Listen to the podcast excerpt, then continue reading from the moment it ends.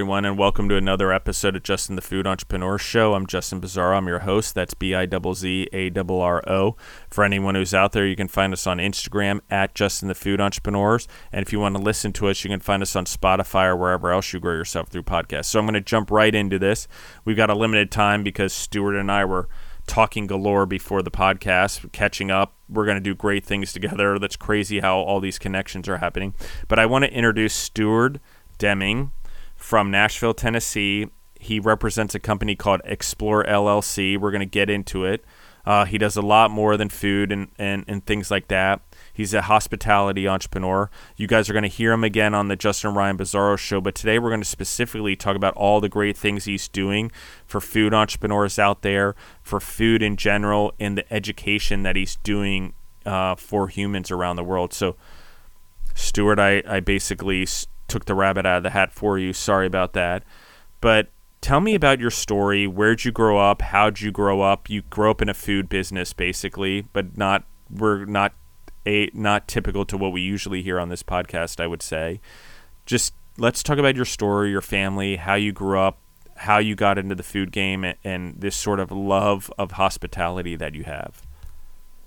Yeah, so it's a it's a story that goes way back in the day and um, I grew up in a like blended Italian Irish family, and so uh, on my grandmother, on my mother's side, my grandmother is a full blood Italian, and then on my grandfather's side, uh, he's like almost a full blooded Irishman, and so I grew up in this, this this culture of these two cultures really like despising each other for almost 30, 40 years, and uh, that was like my blended family. On my dad's side of the family, it's really like an English Scottish type, um, and so I grew up with these different type of cultures and these backgrounds, but my, my real education came from I uh, lived on a dairy farm until the age of about five or six years old, and I learned a lot about how uh, how to maintain and take care of animals. I learned about the operations of a farm during that experience, and then we moved to upstate New York. That was located in uh, Wilkes-Barre, Pennsylvania, uh, that dairy farm. then we moved to upstate New York uh, when I was the age of six,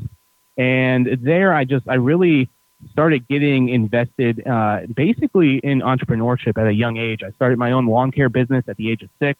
Uh, I have I have worked. I'm 33 years old as of this recording, and I have worked probably close to 75 to 100 different types of jobs.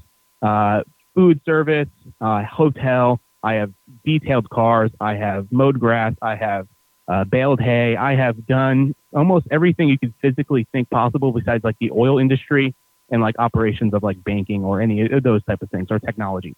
Uh, so I've I've been working pretty hard in that sense, but uh, growing up in the Italian family and just seeing the level of hospitality uh, that we would have for these parties, it, it's something that really inspired me from a young age. Is I just wanted to be a very hospitable person like my grandparents. I wanted to be a very hospitable person like my grandma and uh, like my mom. And so that's that's always been uh, something that's really been curated and taught into me is the the hospitality. Uh, I've been in the hospitality game now for approximately coming on to 20 years. very soon. I've been in uh, catering for major restaurants. I've been in catering for local wedding venues. I've been in catering for a college that I worked for. I also had some classic Italian training uh, when I lived in Italy for a year when I studied over there. And um, so I've, I've been in the food scene for a long time, but then I've also been in the hospitality sector of tourism uh, for about seven years here in the city of Nashville. And I've had the opportunity to give close to 18,000 people tours of the city of Nashville that include history tours, music tours, food tours, um, uh, basically every type of tour that you can think of, I have been able to uh, produce and show, showed off Nashville too. So I'm in a really interesting space in Nashville because I curate and create content on our uh, on one of our brand platforms called Explore.Nash. And I really had this vision for this company probably about seven or eight years ago. Was I knew content was going to be king, and I knew video content was going to be so important for businesses. So I uh, met my business partner Aaron Pennington, which I think he's coming on the show sometime soon. Uh, in his background is film and broadcasting. And so we blended our two specialties of me and the hospitality, uh, hospitality specialty and his film and broadcasting. And we started curating and creating content all about the city of Nashville. I love this. So let's talk about this. How did you like go about this? How did you figure out where to go? How did you start building this brand?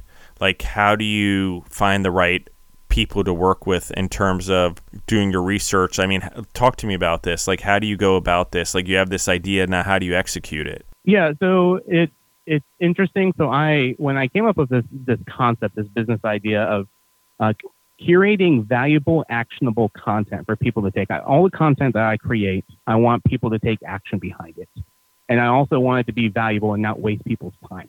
And so Aaron and I, like, especially when, when it comes to like restaurants and stuff that we're featuring in Nashville, it's, um, I have a policy uh, that I would go to each restaurant three times. And that policy basically uh, allows me to have these guardrails. If my first experience at that restaurant was terrible, I'm gonna give it two other times because they could just they could have just opened or uh, the chef was having a bad day or or something something was happening that day that was wrong.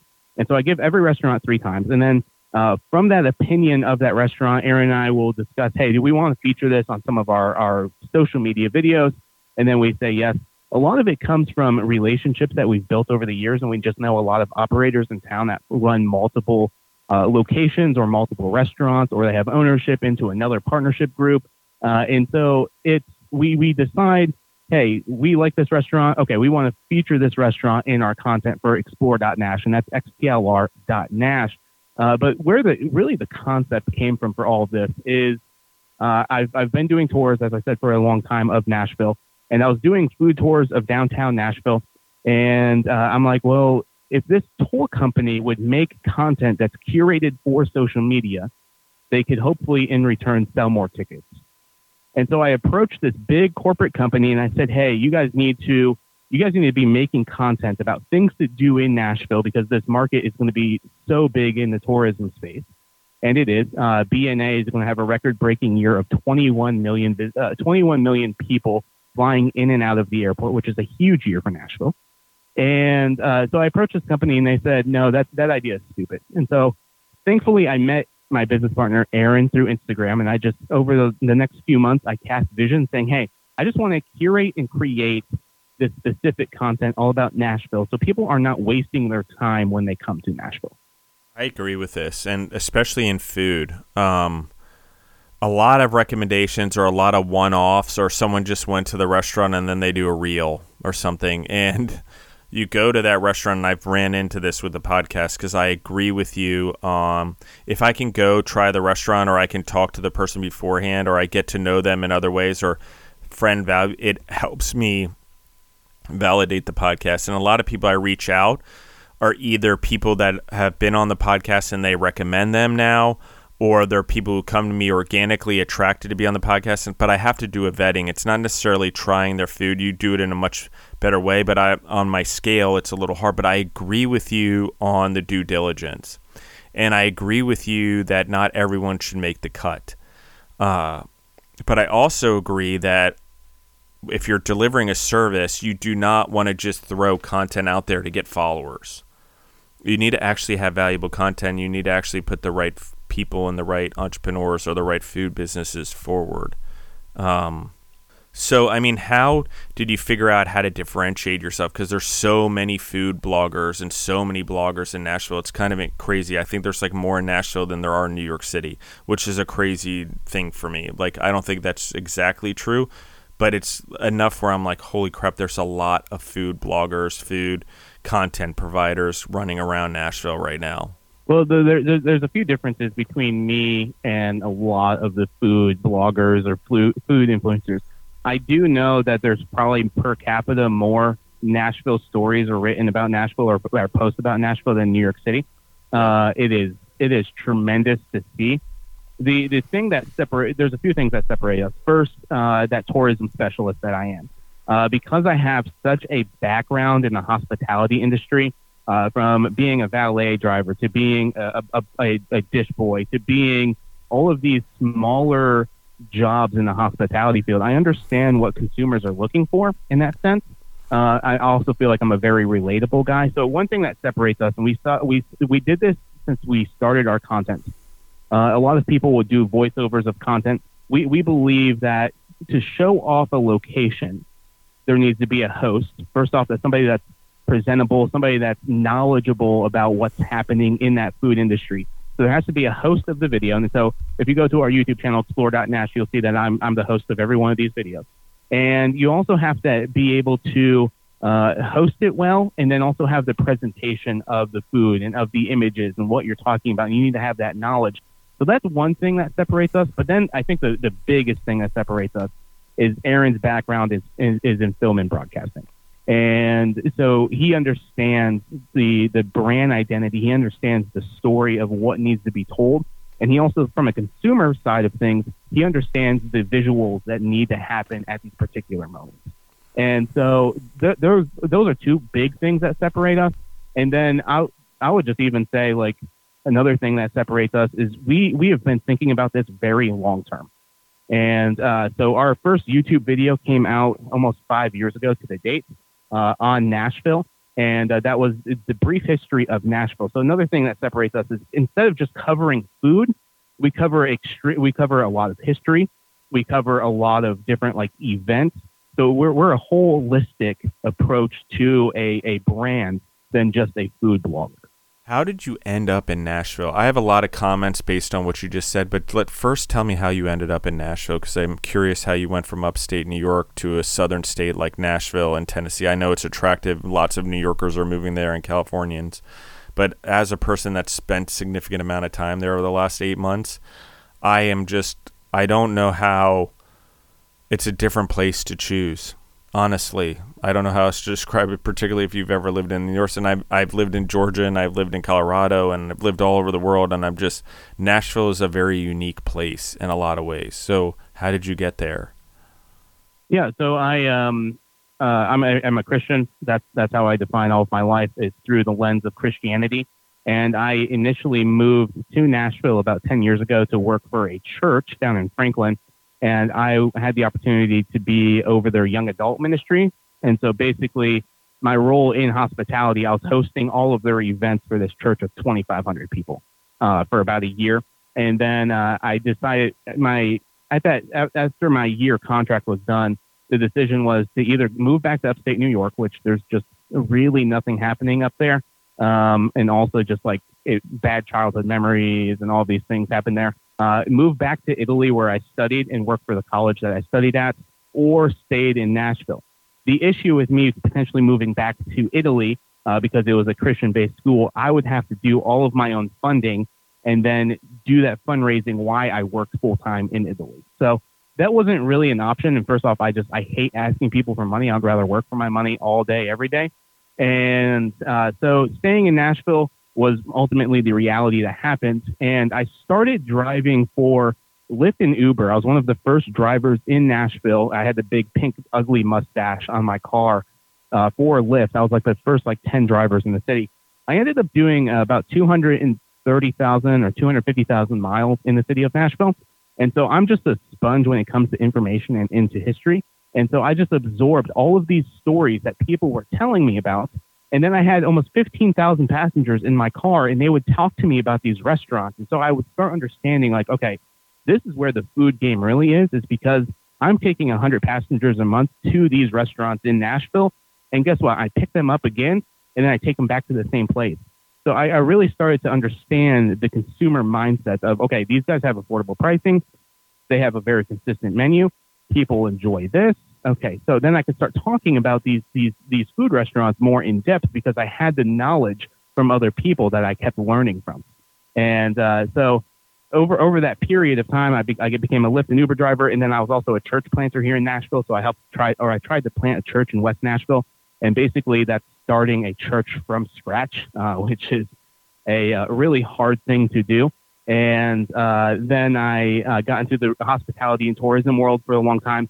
I've been uh, doing private luxury tours of the city of Nashville for almost six years now. And so with with that and with this media company Explore LLC, we're able to combine all of that knowledge of everything I've seen in Nashville and really promote the city. I love this. Um, one of the things I will say that I was attracted to Nashville and why I went there, and you know the podcast and opportunity there and the food business there, is because this the growing business exactly what you're talking about my my way of getting there was a little bit different than yours but the thing that happened really was that I went there because I saw this boom. I saw the popularity in food. I, I, you know, I didn't want to go back to New York, although I'm there right now as we record. And I spend a lot of time there because of all the food entrepreneurs I've connected with up here and, and doing the Foodtopia Eat, Love, Learn television show that I talk a little bit about in the podcast that we're hoping to get off the ground here relatively soon.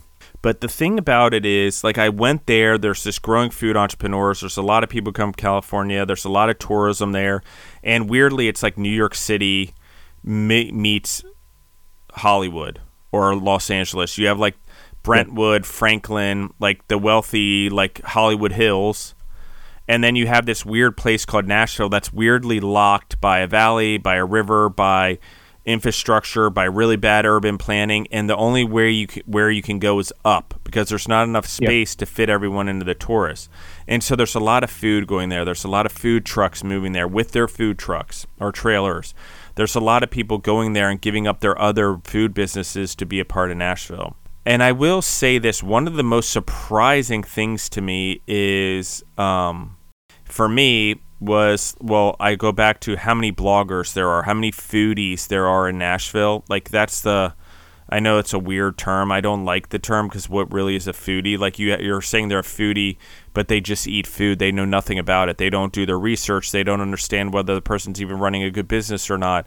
Like it's just like yep. you're putting people in weird circumstances why i love that you said you were doing your due diligence because i'll give it a lack of term I will tell you the other thing that why I personally, you guys, if anyone goes on this podcast, they can see that I've done two food bloggers, two food enthusiasts, foodies on this podcast to help promote Nashville. Because one of the things that I agreed to in going to Nashville is I would help promote the food business in Nashville.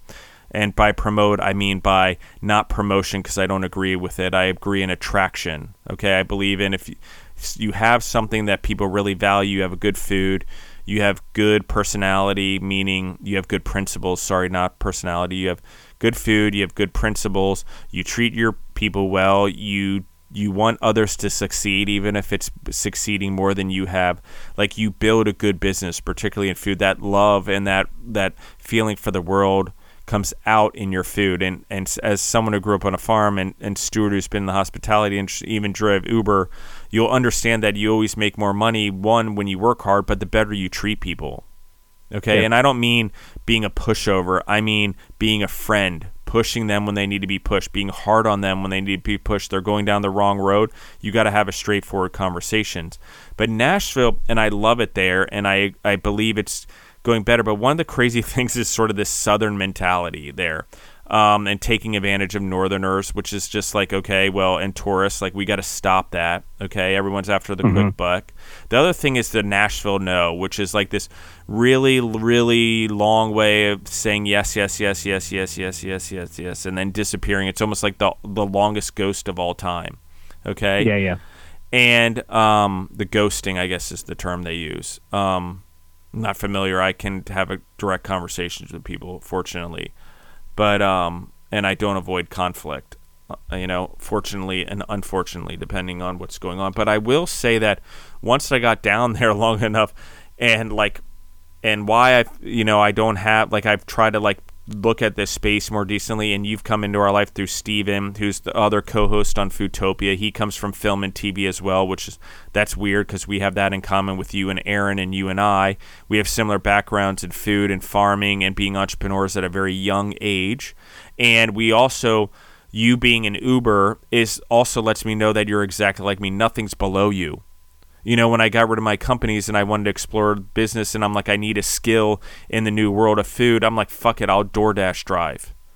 Yeah, yeah. Uh, was it necessary? But I wanted the experience. I wanted to know whatever was going through. I wanted to understand these gatekeepers, and I did it in Nashville, and I've done it in Seattle and Denver now. And it's this weird way where I can go anywhere in the world, and if I have time on my hands, or I want money, or I want a new pair of shoes, and I don't want to dip into my savings, it's great. People are like, "Oh, it takes away the mileage on your truck or whatever." I'm like, oh, "So does having it sit there." You know, yep, it's not exactly. a fucking yep. luxury vehicle. Let's it's not a Porsche. It's not what I do. I I have humility. I, I save my money as much as possible.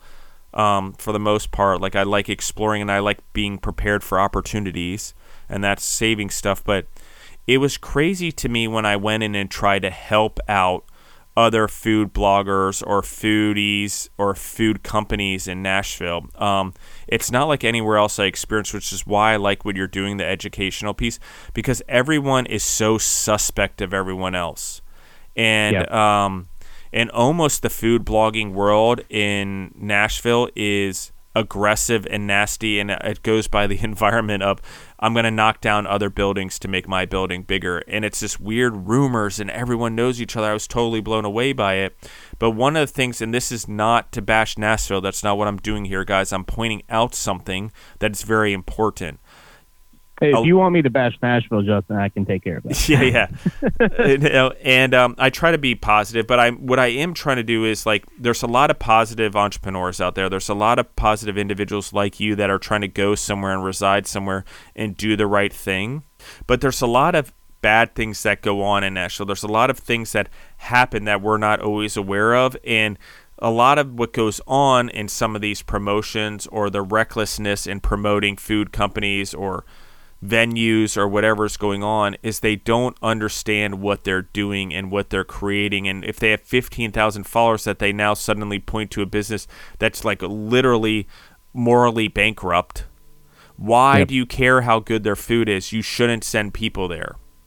Like yep. and we're just like no it's about the views. It's about the instant gratification. It's about you know getting caught up in the outcome now and not in what the future holds or what we're doing or our impact on society, humans, and animals, and our planet. Really. People are like, oh, well, me dealing with a morally bankrupt company is not a bad thing and what damage am I'm doing. Well, think about what the employees are doing. Think about what the ego of this person's doing. If they're getting away with it and you're promoting it, they think they're doing the right thing. And we're not holding them accountable. And then when you go after the people that who are doing the right thing, who are doing it different than you, then you're now just no different than them. And um, in Nashville, unfortunately, I love it there, but I do feel there's a lot of negativity and aggression towards those trying to lead a good path and do the right thing there. Um, in your case, also, I feel like like you have a lot of good stuff going for you and you have a lot of great things, but I also can can see that it's not always bells and whistles and it's not always butterflies and rainbows. It's also hardship and there's a lot of time where you probably may go to multiple restaurants and none of them work out that meet your standards to do it on your show and i think that's the right thing to do. I have that on this podcast. Sometimes i communicate with people i'm like oh my gosh you have the wrong standards. You cannot be on my show. I've even had people come in and do their interview and i'm like i am not releasing your interview. You badmouthed mm. each other on the thing. Your relationship with each other is bad. This is not modeling entrepreneurism. And a thing and, mm-hmm. and guess what? Maybe i'm maybe I am not being freedom of speech or I'm not allowing that out there, but I'm also not allowing positivity or negativity or falsities about business to be put out there and people to think that these type of business practices make your business survive in the long run. Chasing money, chasing reels, chasing numbers, not doing the right thing, not having good content, not having honest content eventually will catch up with you and it'll go, and yep. instead of your business just hurting, it just goes straight under, and you hurt of hurt everyone your community, yep. the people that work there, so on and so forth. So I'm in a commentary I, I, thing, but go on. I want to hear your yeah, thoughts on this. No, I, I think Nashville is in a really interesting place. And uh, so the average median age of Nashville right now is 34 years of age. Yep. And I would say Nashville is the gold mine of America right now. Yes. And or the the gold, gold rush. rush. of America yep. right now. Yeah, I agree with and, that one hundred percent. I actually just mentioned to someone on the previous podcast that exact thing, same thing. Go on. Yeah, and it, it it's interesting to see the cultures of L.A. and New York and Chicago and how the influence of those cities is now impacting Nashville. And so you mentioned that thing of, of Southern charm. I, I believe a lot of people have very authentic Southern charm but there's also a very false pretense of Southern charm. Um, but what's happening from a cultural standpoint now is you have these these cutthroat restaurateurs and you have these cutthroat throat businesses from LA and New York moving here. And I've I've gone to some of these places and I'm like, first off, your quality of your product of your food is terrible. Secondly, like you you you're not you're not having that collaborative attitude uh, that Nashville really thrives on. And so it's just it's a really interesting thing to watch in the tourism space right now because there is on average, I think it's like seven new restaurants a week are opening in Nashville right now. I think that's the average. Um, and so it's crazy to see that. But it's not just restaurants that are opening in, in the tourism space or in the hospitality space. It's new luxury hotels. It's all of these Airbnbs. It's these new attractions. It's these. It's it's, it's the next shiny thing for Nashville. And um, so it's just a really interesting cultural place that the city is in right now. And I agree with you. I would say that one of the things I really got because I was from Denver, but ultimately people can tell I've spent a lot of time in New York, even though I grew up in Maryland. But I did grow up on a farm in, in D.C., and I have that Northeastern mentality where, you know, I'm not going to stab you in the back. I'll stab you in the front and tell you I'm about to do it because I'm like, dude, yep. what the fuck are you doing? And that yep. comes off hard on Southern people. But it also I also weirdly irritate anyone from also the Northeast or California who's trying to take advantage of people because I don't put up with it and I call them out on it and I will deal with it in certain ways. And there's also the other thing I won't deal with that it doesn't matter if it's a Nashville native or it's a, transplant or whatever. I don't deal well when people try to knock down other people or gossip about other people. It, mean, it lets me know something's going wrong with them. Okay, you yeah. can say blah blah blah is wrong in Nashville, but when you start using names and it's like to tear someone down specifically, we can talk about something without tearing that person down. What benefit does it oh, have oh, yeah. to of use course. the person's name? You can still talk about the subject matter. Okay, yeah. and I get it. One of the reasons humans exist is our ability to gossip. That's why we've survived because ultimately gossip's purpose was to protect us from danger during the years we needed to survive but we've yep. twisted it into such a negative thing and almost knocking people down. And Nashville is full of that. But I think people don't realize they think there's a scarcity.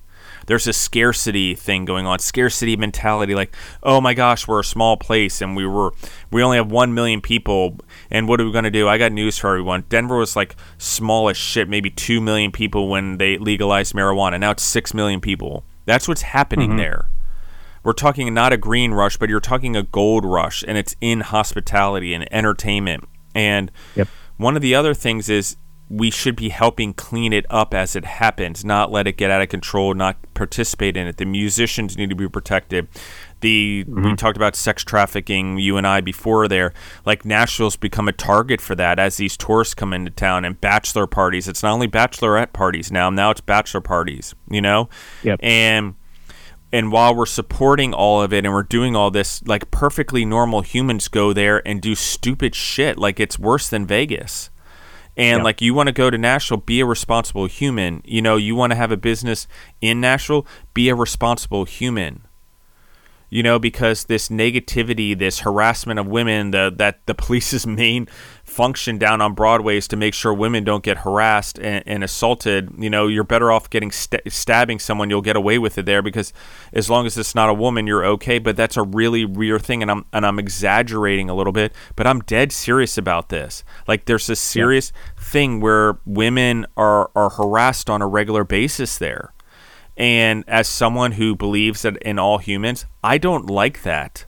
I think it's wrong. I don't know why you would go somewhere and do that and then go home to your wife and kids and be okay. Like it's just mm-hmm. one of those things. And I'm, I'm down on a tangent, and this is a food entrepreneur show, but forget it. We're going down it now. And um, I, I can't put it back in the rabbit back in the hat. And um, but I think as food businesses and food entrepreneurs, since that's the space I influence, we can have influence and positivity and buzz at a rate that changes this that we we look at it head on and if we know what's going on we don't turn a blind eye or whatever and they're like well what is it my business i'm just trying to run a business well run your business better bring attention to mm-hmm. what you're doing well so it brings attention to what's not being done well. You don't need to point a finger at someone, you just need to excel. And then by nature, people will compare it to something else that's not going well. You know? And same with the bloggers. Like, stop knocking down other people for trying to do it or, or whatever. I see a lot of them will collaborate and tag each other and do all that stuff. Cool. But then behind closed doors, they're railing on each other. Can you believe what blah, blah, blah did on the thing? And I'm like, dude, I thought you guys were just friends. You just collaborated on a post. What do you mean now you're going to rail on the restaurant or now you're going to rail on the other blogger or you know, or yeah. the restaurant's like, you know, I don't give away free meals to bloggers. Good. You shouldn't. If you don't feel they're driving value and they're not the right person, don't give them a free meal. Don't feel obligated. I don't even yeah, I don't I always, ask for free food. Like that's one of the things because I'm yeah. worried it's going to skew my opinion of them. and exactly. they're not going to be honest with me and they're going to know that I'm there. And so, you know, a lot of food entrepreneurs in Nashville in particular, I will go there or eat there or have their food with and I won't even tell them. I don't even tell them afterwards. I will then go back after I've had them on the show and eat at their places, but I generally do quite a, a fact check um, on places that I live. Um, New York City's definitely one of them. Um, you know, a lot of the people I reach out to are, are, word of mouth, or I hear about, or another food entrepreneur, like I said, who's been on the show, recommends it. But, you know, I think what you're doing is essential. I think you have honest conversations. I think you do your due diligence. That's why, you know, I think we're going to do great things within the Foodtopia atmosphere as well and connecting with each other and collaborating and and bringing some more of this honesty outside of food and within food to the forefront in sub content and stuff like that like we've talked about and maybe I'm letting the cat out of the bag or and the rabbit's already out of the hat but Stuart, what you're doing is so essential, and I think you point people to the very right restaurants. And when Steven met you and recommended it, and I looked at your page, I'm like, holy crap, we're very much in the same with what restaurants and places we go to. I'm like, are we tapping off each other? Do we follow each other? And I don't realize that I'm unintentionally, subconsciously doing the same thing he is, or is he following me and following? But the reality is, is it's not all the same exactly. We're just following the same type of people. We're doing the same yeah, type yeah. of due diligence in a different way because we don't want our reputation or whatever and our or the people that go on our show to be fa- harmed by someone and i don't want my reputation or me or my family to be harmed someone because I accidentally did something, okay? And I'm aware of that and there's a selfish piece there, don't get me wrong. But it's like we need to be careful. We need to be aware of what we're doing. We need to be aware of where we're spending our money because it has a lot more power than we think it does. Yeah, and I, I think I think part of that comes from I have such a drive in hospitality. Uh, I, I just I want everyone to feel and, and, this is how I approach everything in life. Uh, Jesus has welcomed me to His table to sit and to eat with Him. I want I want to make sure I'm welcoming everyone to that same table so that they can participate with Jesus, and uh, that's how I view everything through the lens. And so, hospitality in that sense, like I I, I want to deal with ho- uh, operators that are, have that type of hospitality, where it's not just hey at the at the end of the day I'm making a hundred thousand dollars on this. No, it's they want people to have these incredible moments, these memories, these experiences where they can walk away and then 10 years from now they can go uh, to their sister or to a, a, friend and say, "Hey, do you remember that time we ate at so and so in Nashville?" And then they can they can they can remember together that experience. And so every everything I do, the content we approach, it, it's through that lens of uh, Jesus is welcome to me to His table, and now I like I want to participate in that same work. I like it because it's a round table. It's not a square one. There's no head of this table. Yep. We're all doing it together. Yep. And um, you know, even though all the paintings of the Last Supper are square table, it was, it was, it was round. He was he had apostles. There was time Jesus was Jesus the leader, and there was time he was an apostle, and one of the apostles was the leader. And he, you know, and we just need to look at that from this standpoint, which is why I love what you're talking about talk to me about let's just drop a few names of because I think we can and I'm okay with it of like some of your best experiences in Nashville what restaurants maybe they haven't been on my podcast and we're just talking about it but I think it's okay now that we've established you know what our standards are. You know a lot of it has to do with principles over personalities. Personalities is oh they have good food. They are a popular restaurant. No we're talking about what's the principles of it. Do they do well? Do they treat people properly? Does it complement the food that they're serving? So talk to me about some of your favorite places in nashville some of your favorite entrepreneurs in nashville maybe uh, so yeah, a few people in the food space come to mind immediately, and the first one we've had him on my podcast, Nashville Daily, a few times. His name is Shane Nasby, and uh, he owned a barbecue restaurant here in town called Honey Fire Barbecue. He sold that, I think, right in the middle of the pandemic, and then he opened a mission-focused restaurant called Cletus. And uh, what they do is they're a for-profit organization that make sure to be giving back to the homeless community here in Nashville. And so twice a month, they go to downtown Nashville and they feed over, I think it's over 400 homeless people in Nashville. But the mission of the restaurant exists to, to help uh, an organization called People Loving Nashville. And uh, they have an incredible organization, just and their burgers are phenomenal. They're my favorite burger in Nashville right now. Uh, the product's very consistent.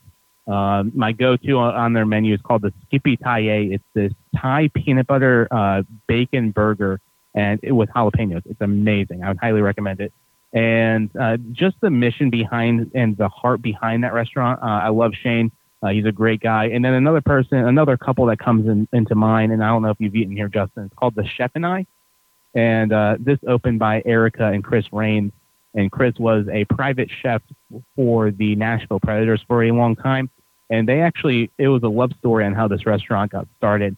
And uh, basically, they met on eHarmony, and the way that Chris would uh, date Erica is he would cook for her, and she's like, "Hey, you need to open a restaurant." And so they opened this catering restaurant in South Nashville and just doing these catering type experiences for like higher end Nashville Predators and people like that. And then people would come into the restaurant and be like, hey, can we just sit in front of the chef and watch him cook? And he just cooks us something. And so that's how it turns into this restaurant. And they, um, they do incredible things. They do these chef tastings where the chef is cooking in front of you and you get to learn about where the food is sourced from. You get to learn, about the chef. You get to have this interactive experience uh, last week, I had the opportunity to participate in a 10, tour, 10 course tasting with them and their chef, and it was like a three hour experience. And you just you get to you get to learn about where the food is locally sourced from or sourced in other parts of the world. You get to learn about the story of the chef. You get to learn the story of Erica and Chris Rain. Uh, so they're they're some of my favorite operators in town that come to mind. Um, some other business entrepreneurs. Um, let's see, uh, Robert Hartline. He he owned all of these uh, T-Mobile stores in town. Uh, there, there's so many people that I have inspiration from. Love this. Um, you know, the thing about the homeless, I'm going to touch on that. I, I do the same thing. Well, I have this thing where I donate three, I get donate, give three dollars to any homeless person I see, and I used to walk from Music Row where I would record for this podcast all the way down to downtown all the time to meet friends or people that I, in the in in the business or musicians that I was hanging out with. It uh, taught me a lot about that whole thing in Nashville, also that I didn't realize. In time for another podcast uh, to even cover that. But one of the things is, and actually there'll be a few of those musicians that are coming on Justin Ryan Bizzarro show. Um, for anyone who wants to know, like I'm trying to expand out to other entrepreneurs and any non-food entrepreneurs, particularly musicians and stuff that I met in Nashville, New York, and LA will be coming on that show, and we've already recorded some of those that'll be released as I'm recording this. Um, we have over 20 shows recorded for that, and uh, like I said, um, already two Nashville musicians, uh, girls that are on Broadway, are on the show um, and done their own episodes. So that's pretty cool. But um, the homeless thing, like I give three dollars. It's something I've always done, like almost my entire life since I've made money on my own. Even when I was a kid, like it was a dollar back then, but now it's three dollars because three, 33, Jesus, three's always been my lucky number ish. 33's been my lucky number. It has to do with a movie called Rad, also, but it's also the year Jesus died and there's a lot of significance in the number 33. It was the year that my life totally changed and I had a breakthrough and you know, found the woman of my dreams and, you know, had a life and, and had stepchildren come into my life and my life really changed for the better. And I finally gained wealth by not chasing wealth, interestingly. Um, my perspective yeah. changed. I started doing the right thing.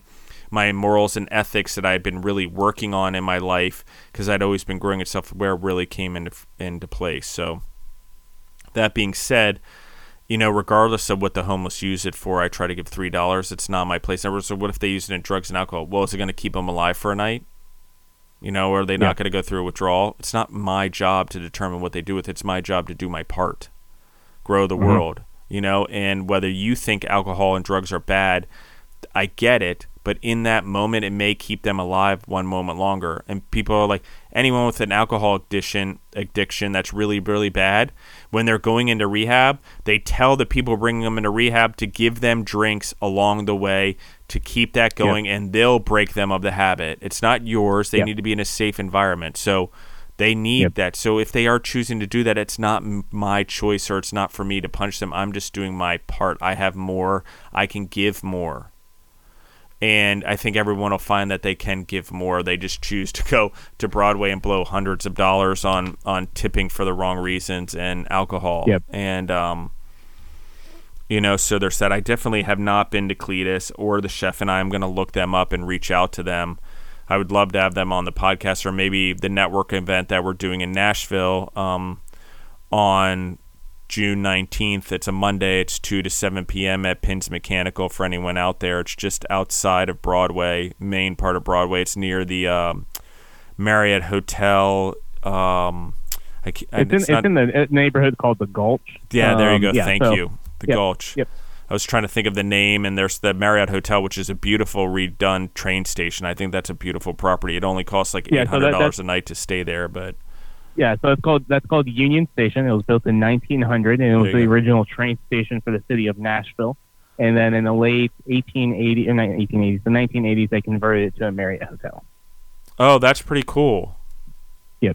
Oh, I didn't know it was that old. I didn't realize Marriott had had it for that long. But it makes sense. Um, and even if eventually people see from my Instagram, I will have. There's a bunch of pictures I did, and I did a photo shoot at that hotel, um, and in the Gulch as part of the spot as part of this podcast and Spotify and all that stuff that's going on. So that's kind of cool um, and promotion there and stuff like that. So those will eventually be released maybe by the time this podcast comes out. But definitely this podcast will be out because I, I've held a slot for it to help promote individuals to come meet Stuart and I in our businesses and explore. And I attract people and he attracts people that are in the light meaning followers of God.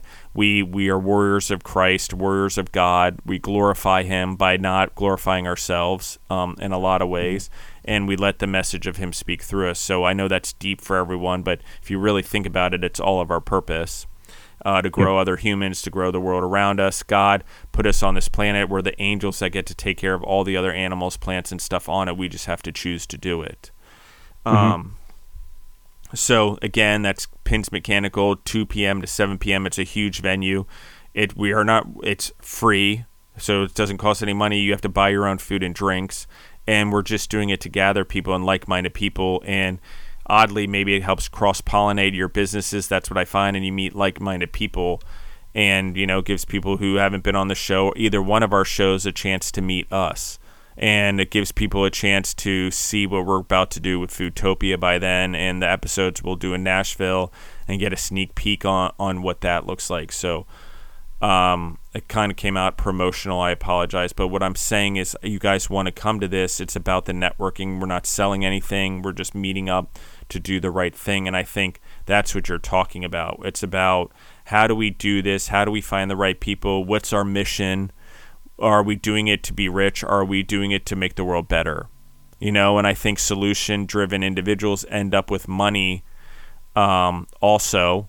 I'm not saying non solution driven. There's plenty of greed to be people that rip off people, step on people, you know, trafficking, all that stuff that we talked about that end up with money, but I don't think they end up with wealth that I'm talking about. It's like combination of comfortability, financial freedom to build your own independence, but also spreading freedom in in the sense for all humans uh, and animals mm-hmm. and stuff for that matter in, in a way and, and everyone having their purpose. We talked about farm animals that'll eat farm animals. Like cows will eat cows pigs will eat other animals pigs will eat pigs horses will even eat horses.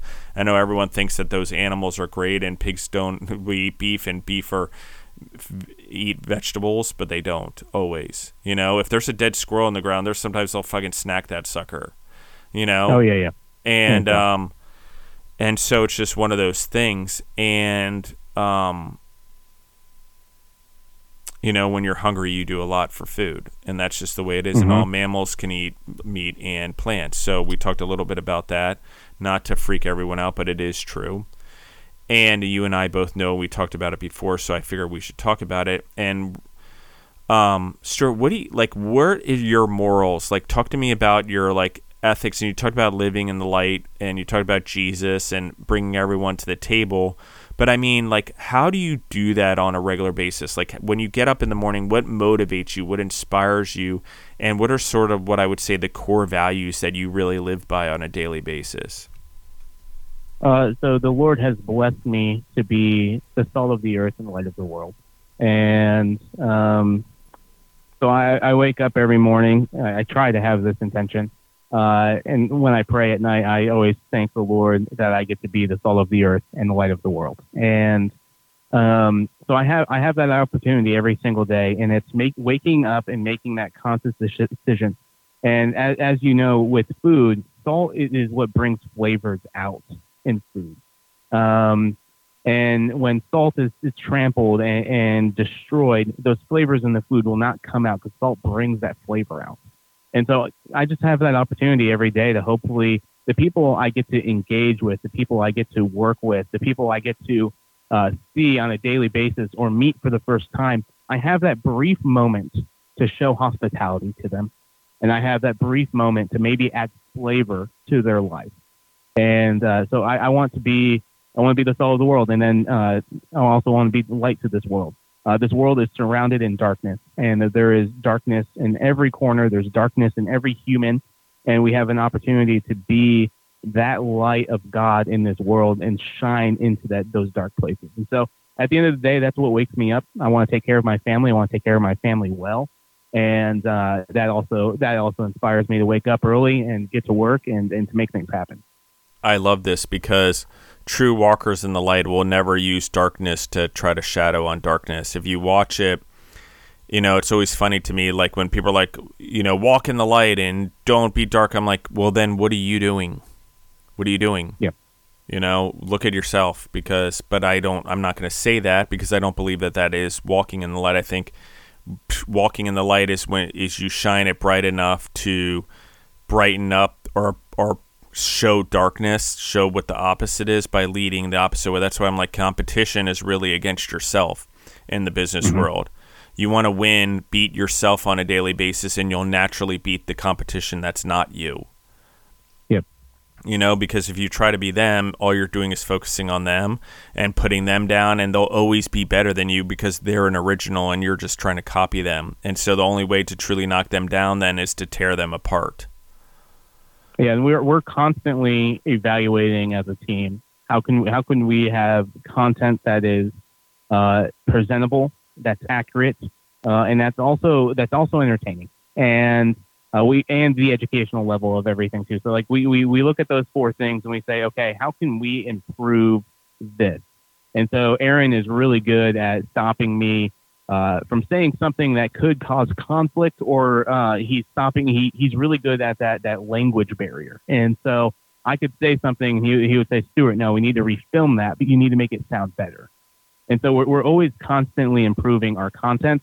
And if I don't know if you looked at the beginning of our content to what we've released in this last year, we we have stepped it up a thousandfold, and uh, we have a lot of exciting things in the future coming in, in the content sense. Uh, where can they find you and where can they find you online? Yeah, so people can follow us on YouTube or on Instagram at xplr.nash. Uh, we are currently building out the website for that right now. But we also own a tour company called Explore Tours, and you can book your ticket to a Nashville themed walking tour. Uh, we also have another tour that you may be really interested in, Justin. It's called History in Hogs, and it's the best barbecue along the Civil War Trail in Middle Tennessee. So we eat barbecue and we we we uh, talk about Civil War stuff. So you can uh, book your tickets at exploretours.com for that.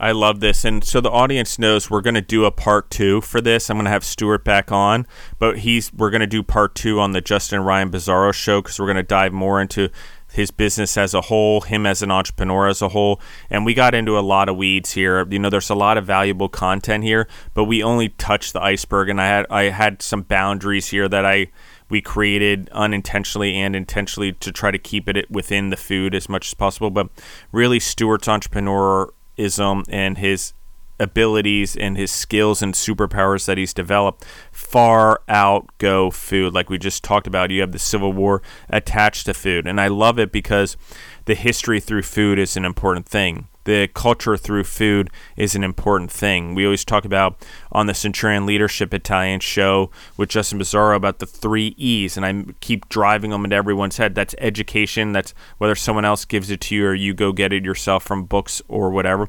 There's ex- experience, meaning if you want to go do something or you want to learn something or you want to go uh, try something, go experience it, do it. And then the last one's exposure. You got to expose yourself to the world. You got to expose yourself to uncomfortable situations. You got to expose yourself to different food, to different people. Why?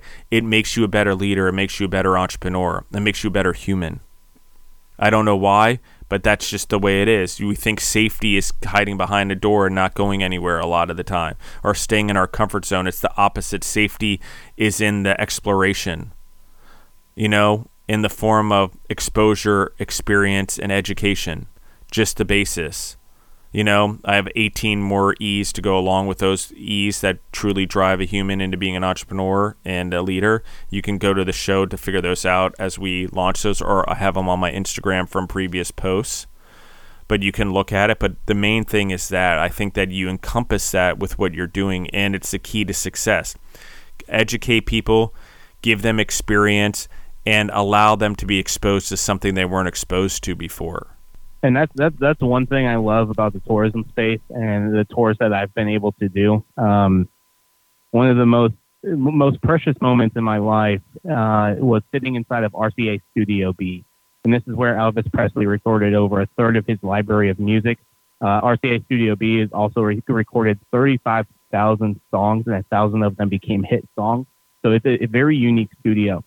But I had I had the the great opportunity to bring a husband and wife couple there and he paid for a private concert inside of RCA Studio B. And so he was playing this uh, uh, this grand piano and playing this song, and it was an incredible thing. And that person never got to experience something like that. And most people will never get to experience something like that. But that's that's one thing I love about the tourism space is providing experiences that change their lives. I love this. Uh, one more time, can you tell us where they can find you online? Yeah, of course. Uh, so uh, it's xplr.nash. That's on YouTube, Instagram, and explorenash.com. We also have a podcast called Nashville Daily Podcast that you can subscribe to on our YouTube channel. And if you want to take an in person tour, it's exploretours.com. Yeah, and I can't wait to be on your guys' podcast either. I'm excited about that to come down and, and come to your studio and actually record something. I think this will be badass. Um, oh, yeah. We look forward to having you on.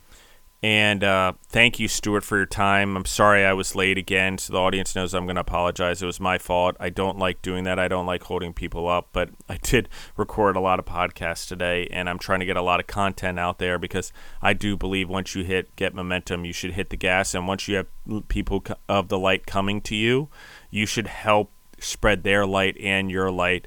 Um, as as quickly as possible not because it's a rush but because you can influence more people that way and get more people. And this world needs it because darkness is going faster than the light is unfortunately you know? Uh, social media platforms and stuff like that have allowed that. So what Stuart's doing and bringing this positivity to the masses in such a cool form I think is so important. So thank you Stuart um, thank you Explore Nashville Explore LLC all of that what you're doing your crew you know, Aaron, I think it's really important, and I love you guys for what you're doing. Um, thank you in the audience. I love you guys for listening. Again, we'll do a part two on Justin, the Justin Ryan Bizzarro show. We're also going to do an episode with him at his podcast that I will share with everyone here in the next month or so. June 19th, if you're a food entrepreneur or an entrepreneur in the Nashville area or traveling to Nashville, because I have people that are going to fly in for this event because they want to be there so bad to meet people and network uh, just by walk by being walkers of the light and agreeing with some of the messages we're saying. Uh, again, it's June 19th, 2 p.m. to 7 p.m. at Pins Mechanical in Nashville, uh, in the Gulch. And with that being said, I'm Justin Bizzarro. You can find us on Instagram at Justin the Food Entrepreneurs. You can find me on Spotify or this podcast on Spotify or wherever else you grow yourself through podcasts. And if you do want to find me, it's at Justin Bizzarro, B I Z Z A R R O. Thank you guys for listening in. I love you, and we're out.